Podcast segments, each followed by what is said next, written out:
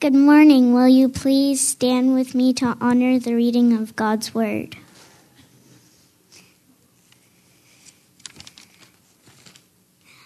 I have loved you even as the Father has loved me. Remain in my love. When you obey my commandments, you remain in my love, just as I uh, obey my Father's commandments and remain in his love. I have told you these things so that you will be filled with my joy. Your joy will overflow.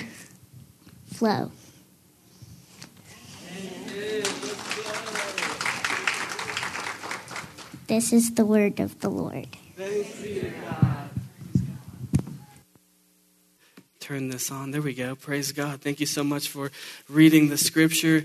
Uh, we want the word to speak first, and thank you so much for presenting it to us. Uh, I'm really excited. Uh, we are wrapping up our sermon series uh, that we've been kind of going through the book of John called uh, Abide. And if you've been uh, with us, we've been examining this idea of how powerful and beautiful the Word of God is, and, and what does it look like to enter into a lifestyle where we don't just read the Word or visit it, but we live in it. Uh, I, I, love this scripture from Jeremiah 15, 16. Uh, Jeremiah, who had a very rocky, turbulent life, uh, lots of ups and downs, uh, says this at a high point in his life uh, in Jeremiah 15, 16. Your words were found, and I ate them. And your words became to me a joy and the delight of my heart, for I am called by your name, O Lord God of hosts. And, and that's really our heart, is that when we would look at the word, that the word wouldn't necessarily just be an appetizer, but it would be the main thing. Uh, that we wouldn't just kind of like, um, nibble at it, but we would devour it. That, that we would actually place ourselves before it in such a way uh, that we have this experience that Jeremiah has. That as he sat before the word and as he lingered before the word, that, that it produced a sort of joy in his heart. The way that sitting before your favorite pastry or favorite dessert or, or favorite meal brings this sort of joy to your heart as you begin to eat on it and, and feast on it. The, God's word has that exact same power, but oftentimes, as we've been discussing, is that we don't allow ourselves to stay, to remain, to abide. We live very hurried, fast paced lives. And so instead of settling for this full course meal that the scriptures offer, or just like quick drive through, get something into my system and then move on to the next thing. But God's word is far more powerful than that. It's far more satisfying and it deserves our attention because God speaks through His Word. God communicates to us through His Word. And if I'm talking about the Word a lot, it's because I love the Word. The Word is powerful. Uh, and so this morning we are closing out our series discussing one very powerful idea. Actually, three. Uh, three rhythms of abiding. Uh, more on that in a minute. Uh, but to do that, we are going to look at John chapter 15. Uh, so if you need a Bible, we have Bibles for you. So go ahead and shoot up your hand. Uh, if you didn't bring a Bible with you and you would like to look at the scriptures, we're going to have our team uh, pass out Bibles and, and you can look at the scriptures with us. If you don't own a Bible, that's uh, our gift to you. You can take it home with you, keep it, use it, devour it, look at it, um, and, and, and find joy begin to fill your heart as you begin to feast on this word.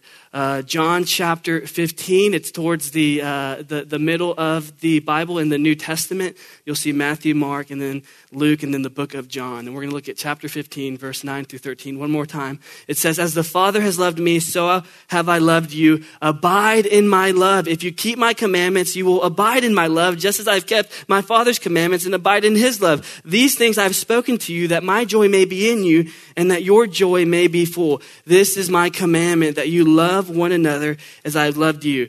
Greater love has no one than this, than, to, than someone lay down his life for his friends. So we're going to be discussing three rhythms of abiding, three movements of abiding with the Lord. Number one, slowing down. Number two, walking with. Number three, moving towards. If you're taking notes, and I encourage you to do so. Number one, slowing down, walking with, moving towards. Let's pray. Uh, Lord, we thank you. Thank you so much for this gathering, this great assembly of the saints. Lord, thank you for the gift that uh, you've given us in allowing us to gather as family. Uh, Lord, we praise you that your word says that, that when we gather together, you inhabit our praises, that when we seek you together, uh, that you are in our midst. And so, whether we feel you or not, we know and we trust that you are here with us, transforming us from one degree of glory to another. In Jesus' name, amen. Amen. Point one slowing down. Uh, I, I, tried hanging out with some Baptists this week so I could get all these on the first letter, but I, I, I couldn't. You know, I just said I couldn't do it. This is what we got. It's a little bit more accurate, and we're going with it. Uh, so, slowing down. Uh, let's look at verse 9. Uh, As the Father has loved me, so have I loved you.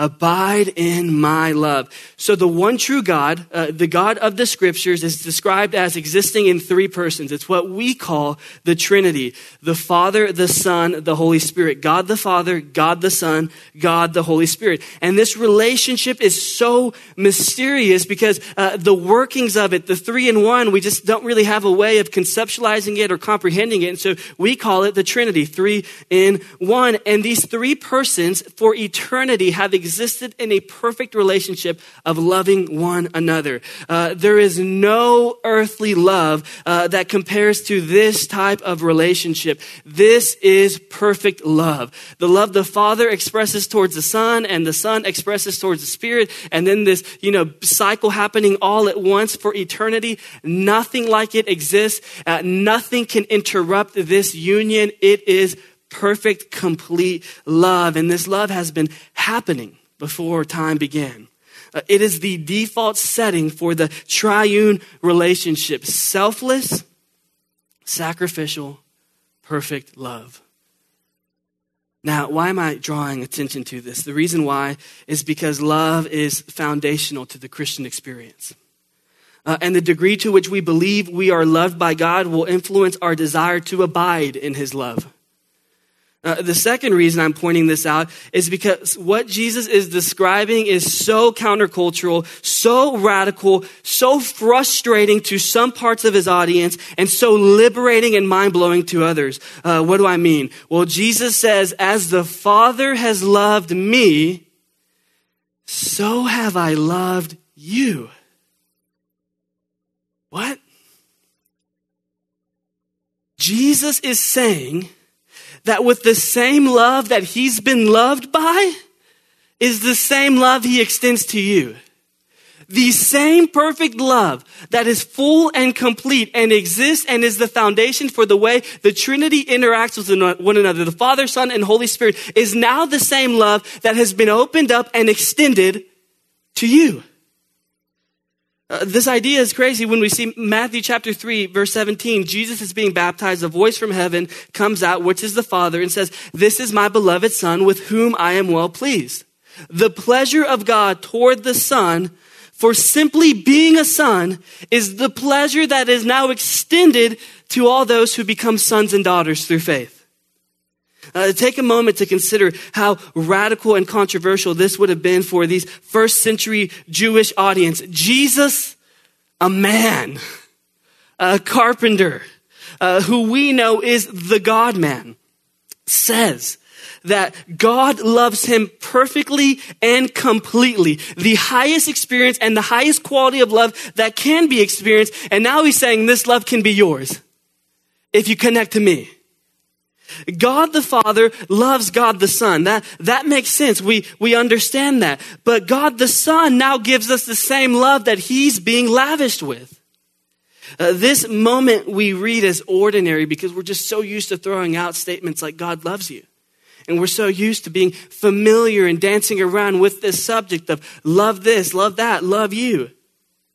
But this moment was far from ordinary. It was jaw dropping. Why? Because God the Father, who perfectly loves God the Son, is now extending that love through the Son to people who are not God. To the ordinary. As the Father has loved me, so have I loved you. Come experience this relationship. To the common. As the Father has loved me, so have I loved you. Come get in on this love. to the poor, to the undeserving, to the suffering who think they're suffering because God doesn't love them, to children, to men, to women. Jesus says, as the Father has loved me, so have I loved you. The unconditional love that the Father bestows on His Son is now the same love that Jesus is making available to those who are connected to Him by faith. And faith unlocks a love experience that is nothing like this world has to offer. And Jesus says, abide in this love. Remain in this love. Abide means to remain in, in the same place over a period of time, to stay. And the idea is that we have a propensity to not stay, to not remain. Uh, this is true now more than ever. Uh, instead of staying and remaining, we move all the time. Uh, we go from house to house. We go from relationship to relationship. We go from city to city. We start a new job and brag to our loved ones, this is such a great job and the people are awesome. And then we leave that job because it's ultimately not satisfying and relationships have soured. We're always moving. We move from Facebook to Instagram to TikTok to Snapchat, back to Facebook, back to Instagram, back to Snapchat, back to Instagram. That's just me minus the Snapchat because uh, older, but not really. Uh, we move from one intrusive thought to another. We move from resolving one anxious moment to replaying another in a moment, in a matter of moments. We move from doubt to doubt. Does God love me? Does anyone love me? We move from fear to fear. We're always moving. And I'm not saying that moving and going is all bad, but the temptation is this. The temptation is to lead such busy lives that we completely neglect God or we ask Him to match our pace of life instead of submitting to His. And what's God's pace? Abide, stay, remain. It is a slowed down way of being with Jesus. It is the opposite of hurry. And how do I know this? Because Jesus is talking about agricultural stuff. And uh, I'm no agriculturalist, as you can tell by my use of the word, but I do know that plants and seeds and things that grow in soil take time. Plant and fruit and stuff that's planted in soil, the seed takes time. Stuff that is planted in soil grows best when the seed remains, when it stays, when it's not going anywhere. And the idea here is that the Father wants us to be so planted in Jesus that He begins to grow fruit and cultivate Christlikeness in the soil of our lives because we are connected to Him. Uh, and He wants us to experience this profound sense of love, a deep experience of joy and peace that produces an unexplainable patience and kindness towards others and a self control that is non anxious and life giving. This is the fruit of the Spirit that Paul talks about. And so when Jesus says abide, church, hear me. This is the language of invitation. This is Jesus saying, Come find in me what the rest of the world can't produce. This isn't transactional. This is the language of relationship, invitation. Jesus is called to remain, to stay, to abide is not a forceful command. It is a graceful invitation into relationship. It is an invitation to slow down and place ourselves under the never ending flow of God's love. It is an invitation to jump into his river of his presence and let him carry us to places that hurry will never get us to. It is an invitation to not just look at this river, but place yourself in the water, stay there, and remain there. Remain long enough to let God's presence erode the bitterness in your heart. Remain there long enough to let His presence strip away false identities and insecurities. Remain there long enough to let His river of grace carry away pain and disappointment. Remain there long enough to let His river form your heart the way a river forms the land that it flows through. Abiding means slowing down to be with Jesus. Second, abiding means walking with Jesus. Let's look at verse 10 and 11 as we unpack this second point. Walking with. If you keep my commandments, you will abide in my love, just as I've kept my Father's commandments and abide in his love. And these things I've spoken to you, that my joy may be in you, and that your joy may be full. Whoa, wait, hold up. I, I thought you just said abide. Remain. Receive. This sounds a little transactional. Uh, now I have to, to do stuff, keep, keep commandments. I thought it was just about receiving, not, not, not doing. Jesus, you're asking me to do stuff. Dallas Willard, great theologian, says this Grace is not opposed to effort, it is opposed to earning. Earning is an attitude, effort is an action. Grace, you know, does not just have to do with forgiveness of sins alone. Look at this. We don't pursue obedience to earn God's love, we pursue obedience to experience God's love. And that in our pursuit of obedience, as we begin to do the stuff Jesus did, we experience the life of Jesus and we open up our hearts to, to, to experience more and more of the Father's love. So when Jesus says keep his commandments, it's not a command to restrict you and give you a list of things to do so that you can do right by God and then get in on his love. No, no, no. When Jesus says keep my commandments, it is an invitation to experience his love, not earn it. And what the enemy will do is that the enemy will tell you that the best behaved version of yourself is the one that's most loved by God. That the version of yourself that can keep the commandments well and do right by God, that's the person that will be most loved by God. And then the danger there is that you'll try, you'll find yourself performing for God to try to get something that Jesus has already died to place inside of you. And then the other end of that spectrum is being so disappointed with God because you brought him your best behaved version of yourself, hoping he would give you your best and you found nothing. So, what's the point in pursuing obedience? If the destination isn't what we thought it would be, could it be that we got off course somewhere? It is vital that we understand this truth. We don't begin the pursuit of obedience to God's commandments from a place of rejection. We pursue obedience to God from a place of acceptance. We don't pursue God from a rejected place. We pursue God from an accepted place. And there's a difference. Because what this means is that you no longer have to strive to be the best version of yourself so that others can think highly of you and God can welcome you into his family. Rather, while you were still a sinner, Jesus died for you to bring you into his family and it had nothing to do with your performance and everything to do with his.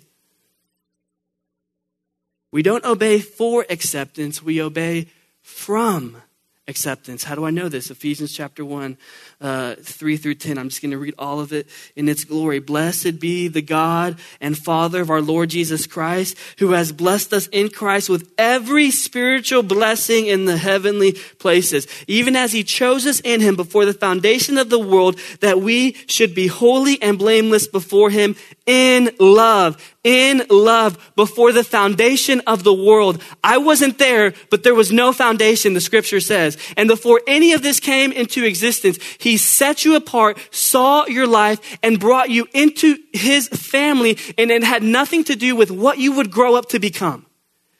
It had everything to do with those two words, in love. He set you apart. He called you and brought you into his family, not off of your performance, but his grace. He predestined us for adoption to himself as sons through Jesus Christ, according to the purpose of his will, to the praise of his glorious grace with which he has blessed us in the beloved. In him we have redemption through his blood. Redemption not through our efforts, redemption not through our earnings, redemption not through our best experiences, redemption through his blood. The forgiveness of our trespasses according to the riches of grace which he lavished upon us in all wisdom and insight. The idea is uh, in, in, the uh, Greek is this grace upon grace. It's like it's, it's you're drowning in grace, and then he drowns you even more. You, you just can't even get a word out. You can't even move. It's just all consuming grace that he lavished upon you generously. Making known to us the mystery of his will according to his purpose, which he set forth in Christ as a plan for the fullness of time to unite all things, things in heaven and things on earth. This right here is what makes the great theological doctrine of adoption so glorious. That God adopts us, brings us into his family. And what connects us to his, his family? Our faith in the one who does the adopting. John, 1 John 4, 3, 13, uh, 1 John chapter 4, verse 13 through 19 would say it this way by, by this we know that we abide in him and he is in us because he has given us his spirit.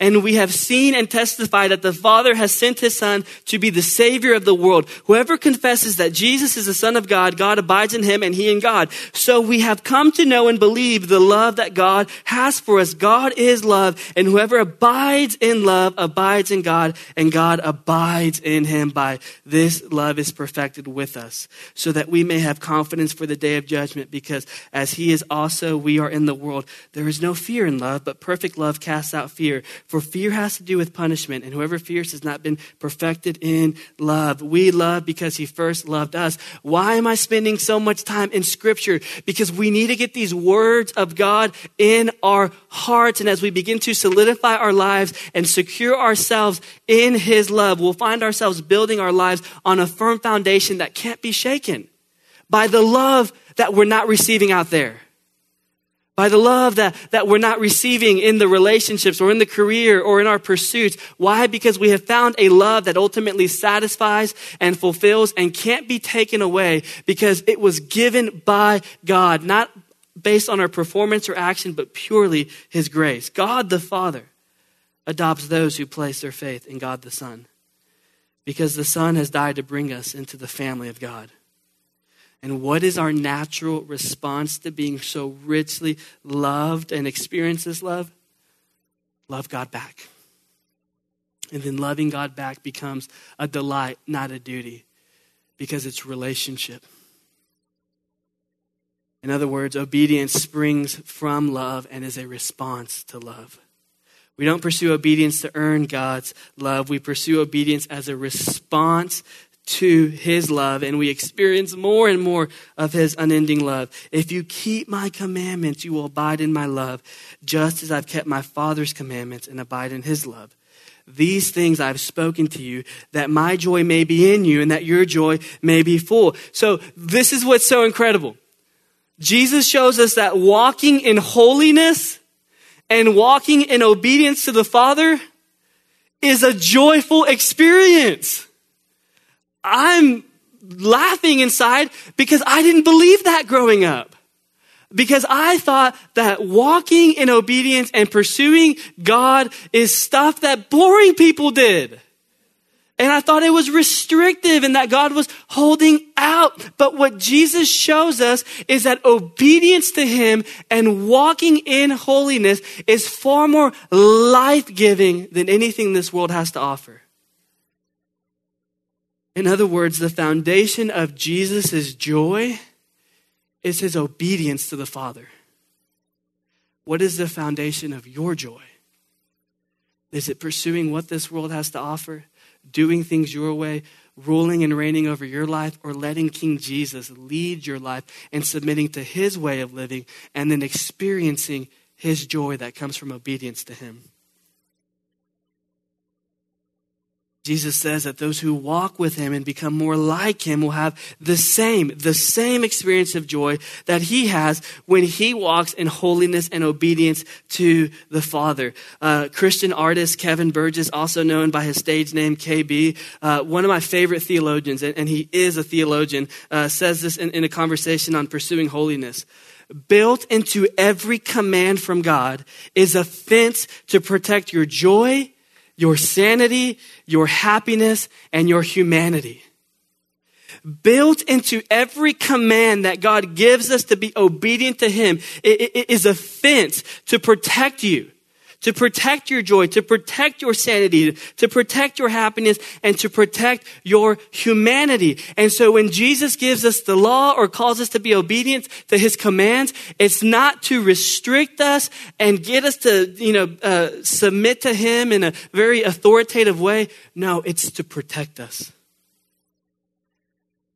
It's to give us life. It's to save our lives. If you keep my commandments, you will abide in my love, just as I've kept my Father's commandments and abide in his love. These things I've spoken to you, that my joy may be in you and that your joy may be full. Uh, what is this commandment? If we were to have a reference point, this is my commandment. Verse 13, that you love one another as I have loved you. Greater love has no one than this, than someone lay down his life for his friend. So let's look at verse 12 and 13 as we unpack our last point moving towards. So notice these movements of abiding that we've been unpacking. We are slowing down to be with God, unhurrying our lives to be present before his presence and let the good shepherd, the good gardener cultivate our lives and bring fruit to our lives that we desperately want to feast on that this world's pace can't bring. We are walking with Jesus, practicing obedience and becoming more like him. And notice this, as we are slowing down and walking with Jesus, this is what happens in verse 13. Jesus is moving towards others. Jesus is moving towards mission. Abiding moves us to the heart of God, and then we discover that God loves people, and then he moves us towards them. It's this beautiful relationship that the more we commune with God and the more we abide with God, the more our heart syncs up with His and we discover that God loves people and that He'll use us to inform them about His love. Abiding moves us to the heart of God and there we discover God's love for people and He moves us towards them so that people would experience the love of God through us. This is my commandment that you love one another as I have loved you. How has Christ loved us, church? Where to begin? I know everybody in here has a, a, a story of you experience God's radical transforming love that changed everything. Uh, time would not permit for us to unpack all the wonderful ways that God loves us. But there's three I want to lean in that, that, that, that come out of this scripture. Romans 5 8 says that God shows his love for us, that in while we were still sinners, Christ died for us. God shows his love for you in that while you were actively rebelling against him, he never stopped pursuing you or thinking about you, and he willingly died for you on the cross so that you could find life and freedom in him. John 3:16. For God so loved the world that he gave his only son that whoever believes in him should not perish but have eternal life. Eternal life that's on the other side of faith, not on the other side of performing and earning and being the best version of yourself. And then the scripture later in this uh, chapter of John that we're reading, John 15, 13. Greater love has no one than this, than someone lay down his life for his friends. This is obvious, obviously not an exhaustive list of God's love towards us, but these verses display two ways we've been loved graciously and sacrificially. Generosity and sacrifice, they go hand in hand. There are these two aspects of God's love that makes God's love so unique and so radical and so countercultural. Early church history shows us that, that this was a common practice and expression of love towards one another. Generosity and sacrifice. Nerd out with me. Julian the Apostate was the Roman emperor from 361 to 363 and he rejected Christianity, but in a letter that that he's penning uh, to the state writes this about what he sees. It is a scandal that there is not a single Jew who is a beggar and that the godless Galileans care not only for their own poor, but for ours as well. Uh, while those who belong to us look in vain for the help that we should render them. This Roman emperor is saying it is a scandal that these Jews, these uh, that these Christians uh, give of themselves to the beggar, to the homeless, to the needy. And, and, then they go beyond their own people to help their common enemy, the Romans who are oppressing them, and doing so in, in such a way that puts the Romans to shame. Sacrifice, generosity, abiding with God the Father and experiencing his heart for others moves you to love like him. And how does God love? He loves his enemies. He loves the least of these. He loves graciously and sacrificially. And the early church got a hold of this. And this was one of the, the reasons why they were so distinct and able to uh, expand and grow. Uh, he's saying that these Christians are so good at loving that. This was the birthmark of a true follower of Jesus love. And the way they love one another. Uh, another early uh, Roman writer, uh, Minucius, uh, Minucius, Minucius, Felix, once a pagan, later turned Christian, and became one of the earliest Latin apologists, defenders of the faith. Uh, he said this, uh, commenting on the activity that's happening in Rome. He says, They love each other before they know each other.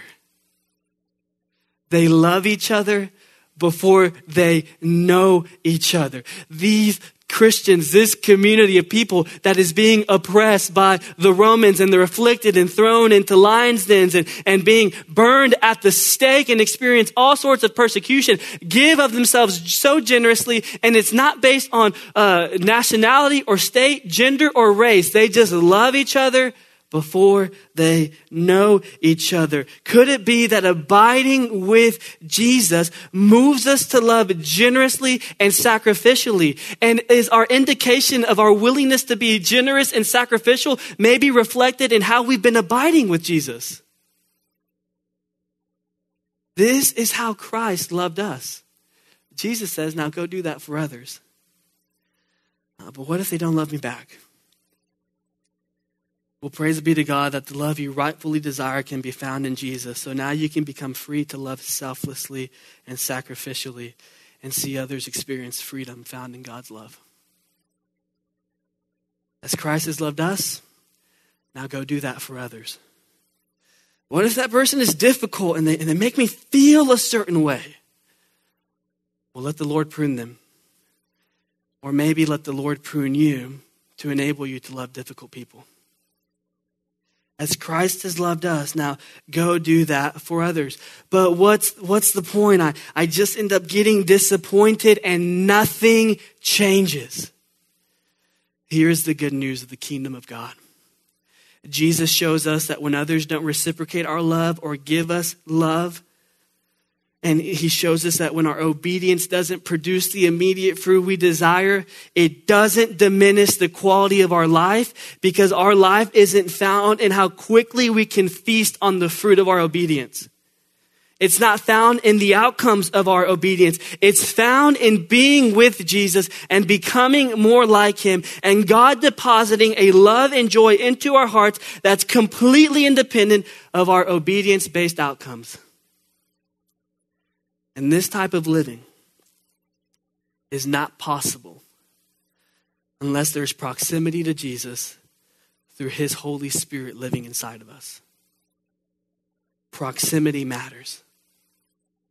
We need proximity to his empowering presence to love like Jesus. Examine your life. Examine those areas where it's difficult to love. That's not the Lord shaming you, it's an invitation to come abide in His love that He's already made available for you. Examine those parts where your heart is moved by bitterness and anger and disappointment, and it seems like you can't be generous and you can't be sacrificial. That is not the Lord condemning you. It is an invitation to come jump in the river that heals, restores, and transforms. Come, abide in Him. Proximity to His empowering presence changes everything, and we need proximity to love like Jesus, like Wi Fi. You need proximity to the router, or it's not going to work.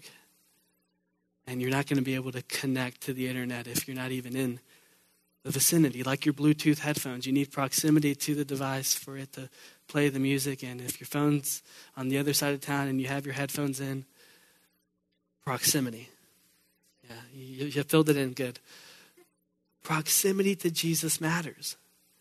If we are to become like Jesus and love like Jesus and move towards others like Jesus, we first need to be with Him. And what we'll begin to see is that proximity to Jesus moves us towards the margins and mission. That our closeness to Jesus will take us there because that's where Jesus is. He is with the suffering, He is with the broken. He is with the poor. He is with the needy. He is with the afflicted. He is with the hurting. Are we with him there? Because that's where Jesus is moving. Proximity to Jesus moves us to love others, to love the people that he's placed around us, to love our friends, to love our families, to love our coworkers, to love our enemies, to love. That is where Jesus is moving towards. Are you with him? Proximity to Jesus moves us to live sacrificially and generously. God the Father sends God the Son to rescue us from sin, redeem us from slavery by purchasing our lives with his blood, so that those who were lost to sin could be restored, and those who were uh, separated and alienated could be brought into God's family, and he places his spirit inside of us and gives us new life. And this new life is capable of slowing down, walking with, and moving towards. Let's reflect and pray.